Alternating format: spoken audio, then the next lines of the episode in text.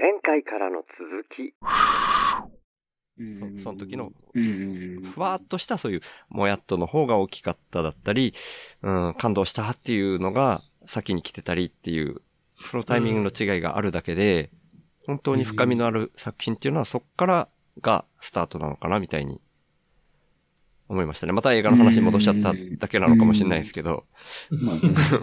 まあ、なんかこの話一番映画がわかりやすいと思うんですけどね。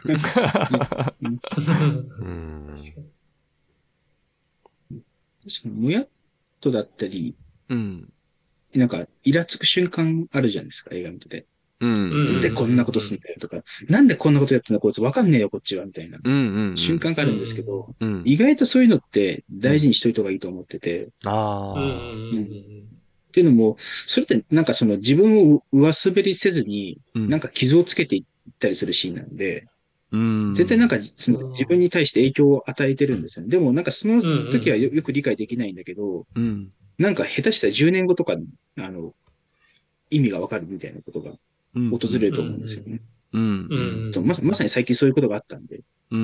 うん。ちょっと、まあ、なんか時間あれですけど、あの、おこれも小説の話なんですけど、はい。うんあのうんうん、数石黒ってご存知です名前だけ名前だノベルけです。、ノベル文学賞。撮ったんですね、ちょっ。と前に取りましたよね。そうですね。うんで、別になんか、あの作家を好きなわけでもないんですけど、学生時代に一冊だけ短編集読んでて、うー。うんん。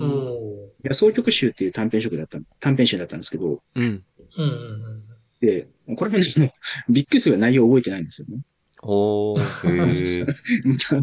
何ページだ、6ページかなんか入ってるんですよ。で、覚えてるの1編だけで、はいはい。うんどういう話かっていうと、あの、チェロ奏者の話なんですよね。チェロある、ある女性のチェロ奏者。確か、チェロかどうかも怪しいですけど、うん。うん。うんまあ、とにかく、まあ、チェロとして、まあ、あの、女性のチェロ奏者の話なんですけど、その女性は、うんチェロを弾かないんですよね。うーん。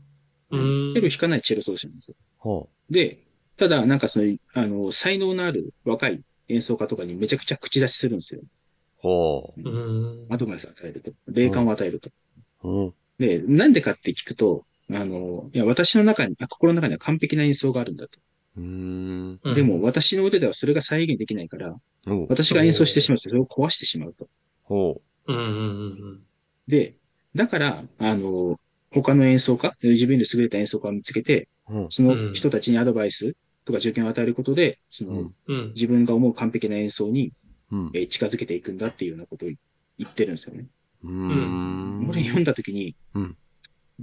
帰ろうと思った、本当に。バカ野郎。黙って弾けやと思って。あ練習せずにあーやらせて、練習して何言ってんだこいつとか思ったんですけど、あ。そのうん。時、その当時は、うるせえって。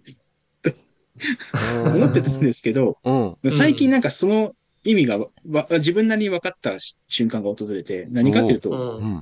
なんだかな？あの、確か上水さん、あスペースの話とかでしていいのか？ないよ。まあいいか。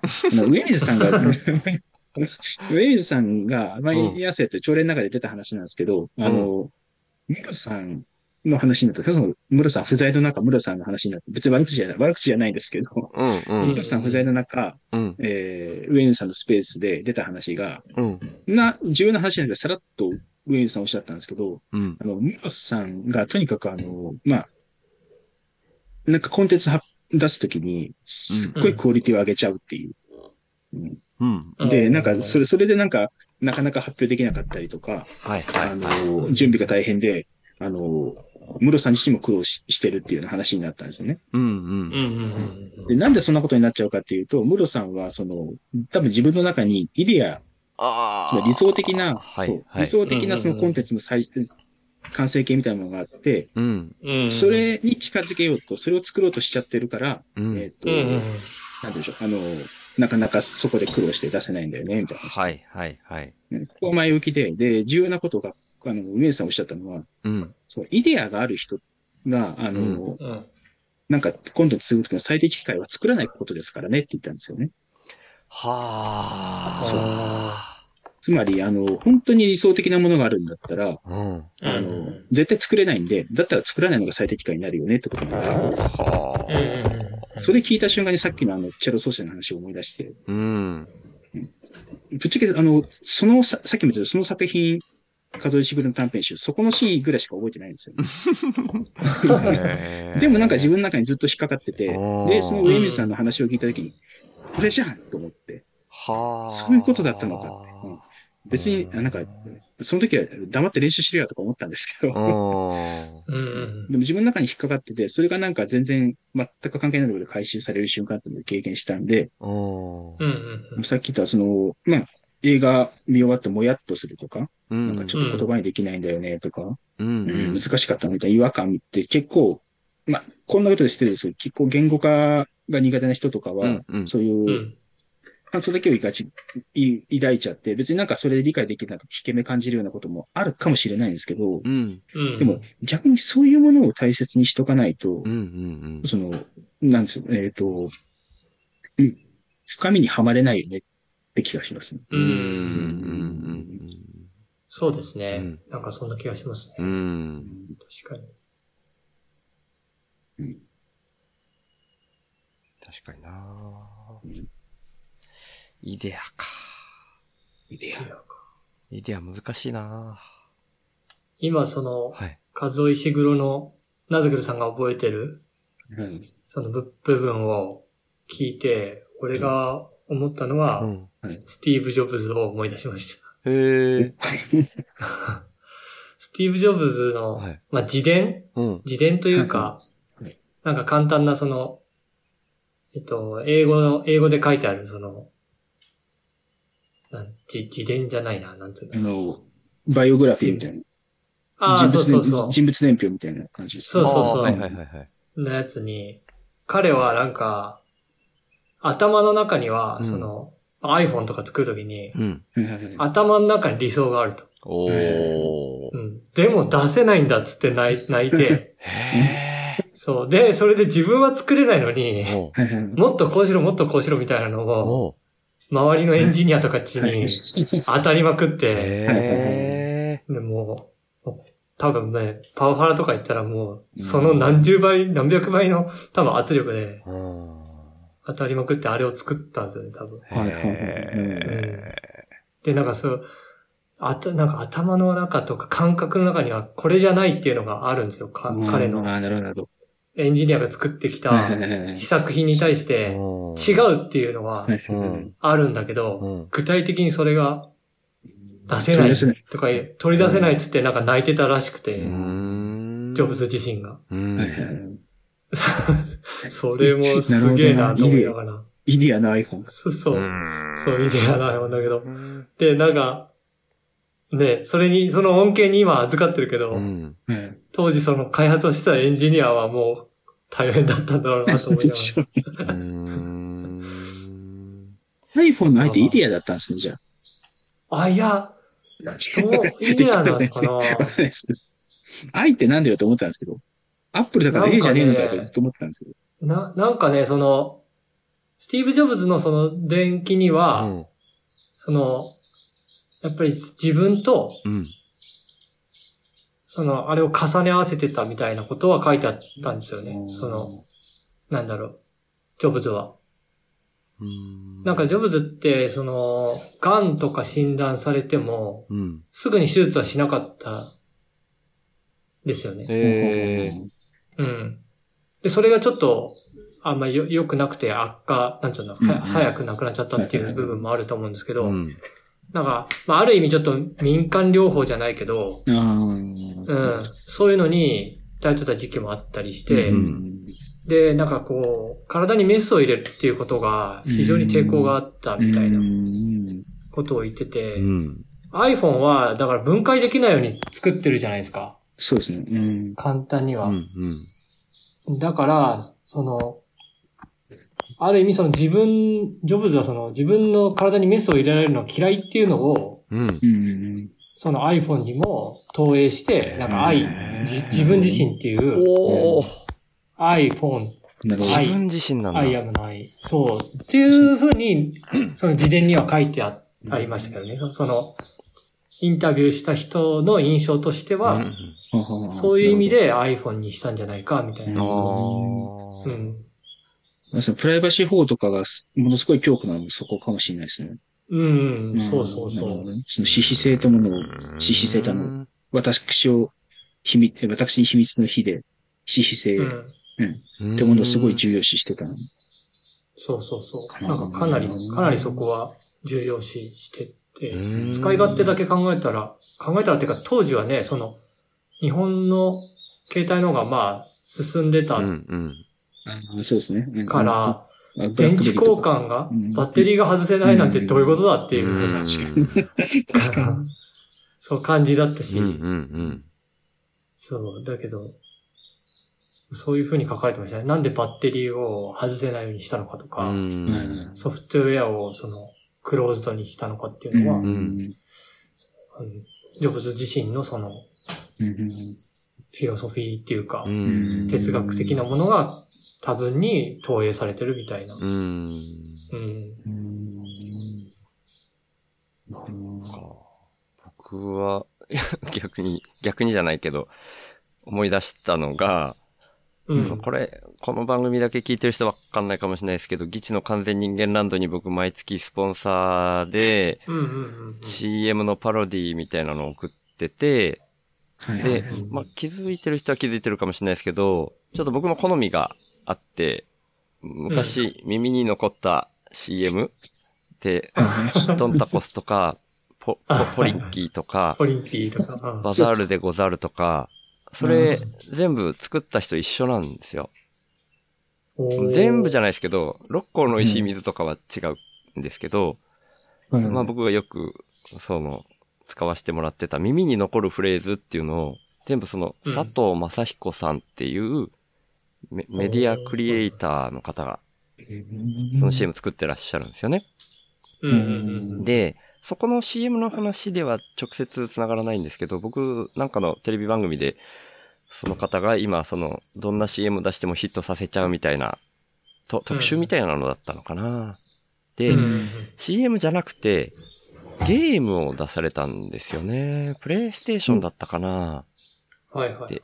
IQ っていう略称で呼ばれてた、インテリジェントキューブっていうのがあって、あ、なんかね、なんか迫ってくるやつですか？立方体がドシン、ドシンって追いかけてくる。あー、あーちょっとなかったかもしれないやった、やった。そっから逃げるみたいな。僕はやってないんですけど、はいはいはい。で、その CM の、あ、CM じゃない、その ゲームのこととか、あとは僕もあの、パロディをやらせてもらったピコーっていう CM とか、ピコ。ね、あるんですよね。紅茶、紅茶のピコーっていう CM があるんですけど、うん。それがまた印象的な、その曲もそうですけど、その CM で流れてくる女の子たちの振り付けとかがなんか印象的で面白いんですよね。木陰からこう曲に合わせて、一瞬顔出して一回引っ込めてもう一回顔出してとかなんかそういうのやるんですけど、うんそういうの、その佐藤正彦さんは、夢というか、そういう印象が、バーンと頭の中にイデアみたいにしてできるらしいんですよ。そのイデアっていうのも、うん。なんか外を眺めてる時に向こうからその立方体が迫ってくる画像がバチーンって頭の中に浮かんだらしいんですよ。それを何とかして形にしたいみたいにして作るらしいんですよね。ピコの CM とかも、もうその CM の提案をするためにプレゼンするんですけど、もううん何にもない草原をイメージしてください。そこに木が一本立ってて、そこにわ私を少女だと思ってください。こんな風に現れますみたいなのをこうめちゃくちゃ一生懸命説明して、なかなか伝わんなくてでもなんとかかんとかして伝わって、最終的に形にするみたいな、うん。本当に難しいですねみたいなことを言われてたのを未だに僕覚えてて、うん。でも、そんな、なんか自分の中にイデアというか、くっきりしたイメージが浮かんで、それに向かって進むみたいなことって、そのジョブズさんもそうですけど、うんうん人生で経験したことねえなと思って、本当、んそういうの羨ましいなと思ったり、ああ。いや、でも絶対誰にでもありますよえ。えこれは絶対俺は断言します。うんえー100%あります。100%。な、なんで断言 できるんですか？シュウ、シュウさん夢見て、夢日記つけてるじゃないですか。夢？夢のなんか日記とあかツイッターで夢を。はい。だから、あれ、あれうが、ん。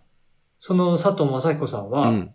現実にリンクしてきてるようなイメージだと思うんですよね。はい。うん。はい、はい。だから、うんなんだろう。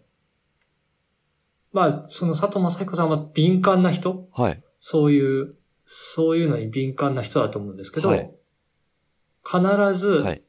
あります。おお。マ ジですか？へへえ、ある。あるある。かな？ある。なんか、はい。あのー古典ラジオで、はい。アメリカ大陸大陸編？はい。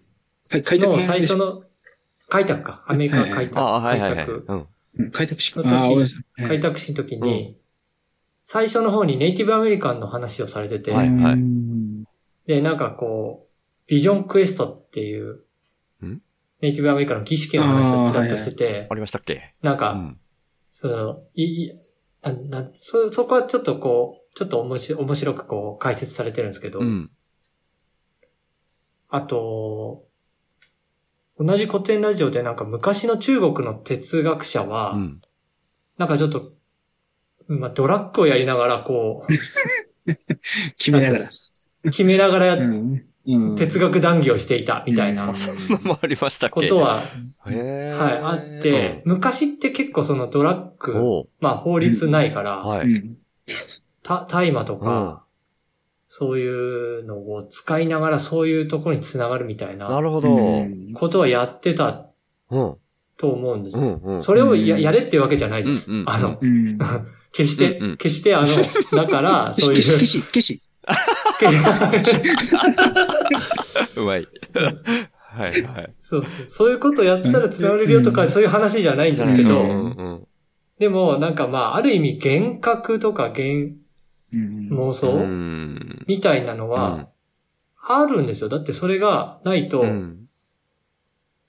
その、ムハンマドだったり、うん。うんその、イスラム教のね、うん。なんかその天使の予言？うん。うん、洞窟に入ってて、うん。なんか予言を受けたみたいなうん。のは、あるし、なんか、科学的にもそういう風な、どどういう状況でそういう風なことがうん。起きるのか、そういう、そういうことが起きてる脳の状態はどういうことなのかみたいなのうが、ん。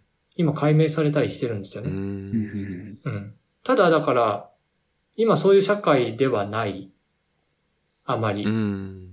そ、の、自分の中のそのドリーミングって呼ばれる部分と深くつながる社会ではないだけであって、うんはい、はい、はい。うん。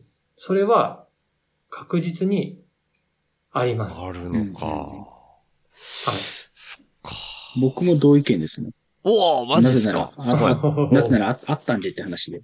おどんな？で、はいまあであの、まず、周さんの話聞いて思ったのは、その、はいえっ、と、ごめんなさい、さ佐藤、ごめんなさい、佐藤正彦さん。はい、はい。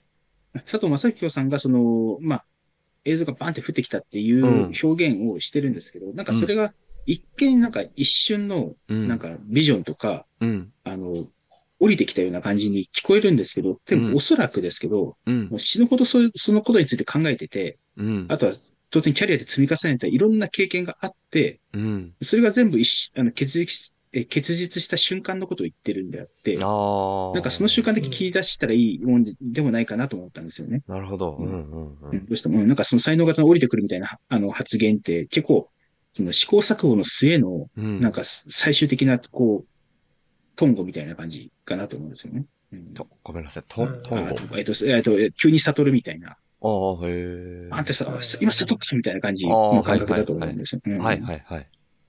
で、あと、あの、夢の、あの、今、シュラさんおっしゃった夢のことについてもちょっと一加減あって、あの、うん。サルバドール・ダリわかりますよね？はいはい。わかりますかね？おーはいわかりますわかります。で彼、あの、シルレアリスムの大家で、で、なんか夢の世界を描いたみたいな言い方ですね。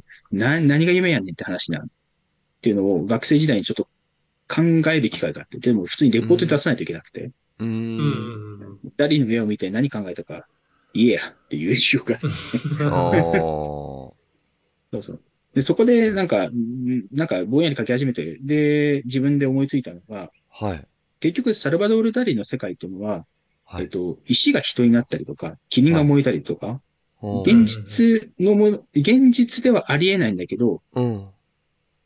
ありえない光景なんだけど、全現実には僕らの実生活であるもので構成されてるよね、と。うんうんうんうんうん。でもそれって、多分僕らでもうそういう夢を見ることはあり得るし、うんで、その夢を見てるときに、それを、これは現実世界ではあり得ないなって思うことはないんですよね。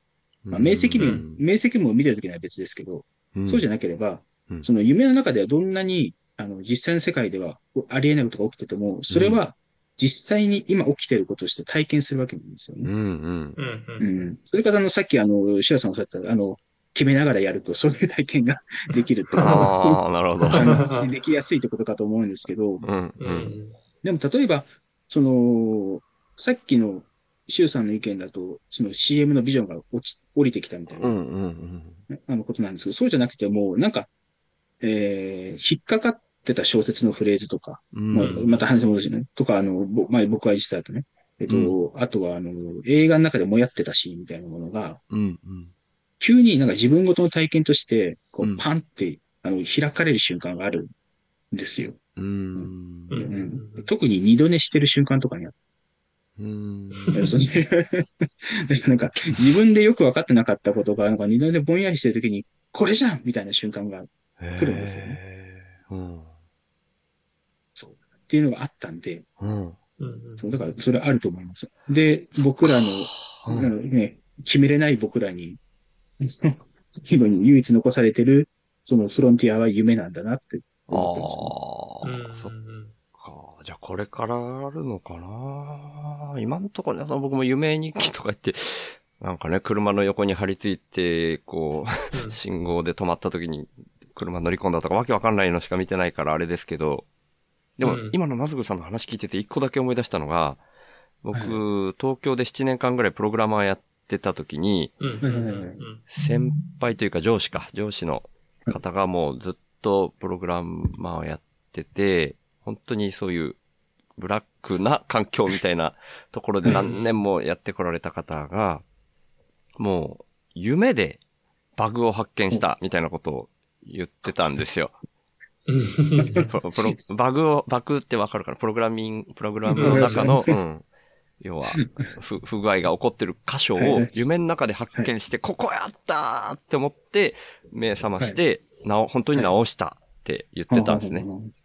うんなんで、そういうことなのか、そういうことがもう本当にちゃんと突き詰めたら起こったりするのかって、その時は思ってて、僕には起こんなかったけど、うんああ、そうなのかっていうのを、うん。あれ、あれのこと、あれもちょっとそれに近いのかなって今思いましたね。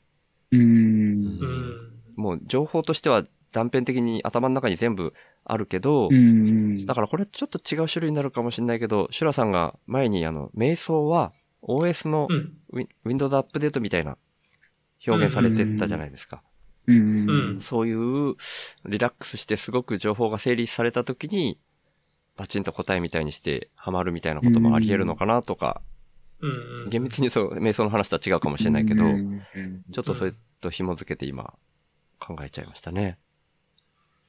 うんうん確かに眠ってる間は、その、視覚情報を含めて、うん。その、なんですかね、感覚器官からの情報がかなりシャットダウンされてますもんね。うん。うんうんその感覚の入力受ける器官である脳だけが活性化してるような。イメージなんで。その中で、その、覚醒時には統合できてない情報がうん。クロッシングして、結びついた結果バグが発見されるとか。うん。であとはその、それが起きてる時にそういう瞬間が訪れると、うん。その CM の映像の回答がポンと降ってくるような、ってことかもしれないですね。うんうん。そっか。ってことはあれですね。つまりあの、情報とかってインプットを遮断することで、なんかその、うん自分にとってすごい大事な機会が訪れる。つまり、インプットを遮断すればいいんですよね、シュウさん。もしかしシュウさん、もしかインプットを遮断す。ることなんか、その割にバチンとまだ来てないのかもしれないですけど。これからま、だインプット、そううんもしかしたらインプットをうん。断ち切ることで、うん。新しい世界が見えるかもしれないです。なるほど。シュウさん死んじゃうんですよ。いや、でもそれは若干は可能性としてはありますよね。今はまだ僕、貯蓄を減らしてる途中だから、これがなくなった時に何かが起こるみたいな予感はしてますよね。それはでも本当の死かもしれないけど、それも、それも含めて何かが 起こる。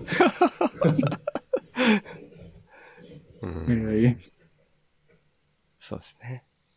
うん。まあ、俺のその夢解釈とかもそこまでまとまってないですけうど、ん。ただその、やっぱり佐藤その正彦さんとうか、ん。みたいに、こう、バチンとこう、なんつうの、見たこと、うん。まあ夢っていうかまあビジョンみたいなものうがん。見えて、それが本当に現実的に、うんまあ現実、まあその人は映像とかゲームとかなんで、うんあれですけど、まあ現実世界に下ろせる状態でバチンと見える人もいれば、うん。それは少少数というかそういう少数なんですよね、多う。分。うんん。うん。まあそういう風になれればいいですよ、俺俺も。うんうんその、未来をまさに見るような感じで。うん。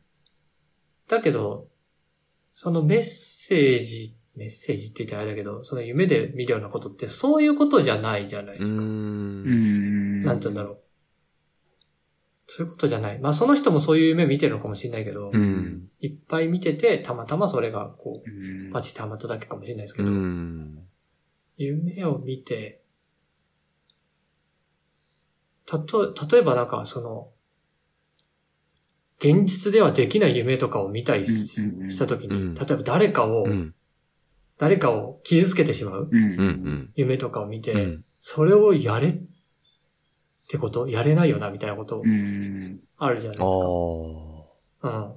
じゃあそれは、それはっていうか、やっぱりそのなんだろうな。こう、あなんだろうな。なんだろうな。だからなんか、ちょうんちょっと口挟んでたらですけど、夢が恣意的かどうかってことかなと思うんですよね。つまり夢で見ているものが、うんあの、何かのメッセージを伝えてくるものなのか、それともうん脳の働きがランダムに結びつけてるだけなのかって見ると全然違うんですよね。例えば空を飛ぶ夢を見たときに、うん自分はその何かが逃れたいんだと思うのか、うん。その、うん普通に脳がなんか、うん現実的じゃないものを見せてるわ、ぐらいの捉え方するのか、うん。で全然違うと思いますし、うん。えっ、と、例えばさっきの暴力の例で言うと、自分が暴力を振っちゃったことを、うん。うん。うんえーそれをどう考えるかっていうことだと思うんですよね。うん。その自分が暴力振っちゃったことを気にしないフェーズがあるかもしれないですし、まあなんか変な夢みたいなので済ませるフェーズがあるかもしれないですし、うん。それをすごい考えちゃうフェーズがあるかもしれないですよね。そのタイミング次第で。うん。現実世界とどれぐらいリンクしてるかって話とかもかかってくるんで、だうんからその夢を、夢っていうある、ああの、ある意味ランダムに、自分でアンコントローラブルに起きることに対して、自分が何を考えたか、どう感じてるのかってことに向き合うっていうことが大事じゃないかなと。だから、どっちかというと占いの、なんか、あの、健全な利用法かなと思うんですよね。うん。ああ、でもそんな感じに近い夢占いというぐらいですけど。うんはいはいはい。そう。ただその夢占いで、例えばだ空飛ぶ夢を見たらうんこうです、みたいな、こういう夢を見るとこうです、みたいなのがあるじゃないですか。うん多分有名な、多分、フロイトだったかな、うんわかんないけど、うんそうそうユングか。フルタイ有名、有名だけど僕信用してない。あ言うのかな？まあでもなんか、こういう夢を見たらこういうあなたの心理状態ですみたいな。のを出してる人もいると思うんですけど。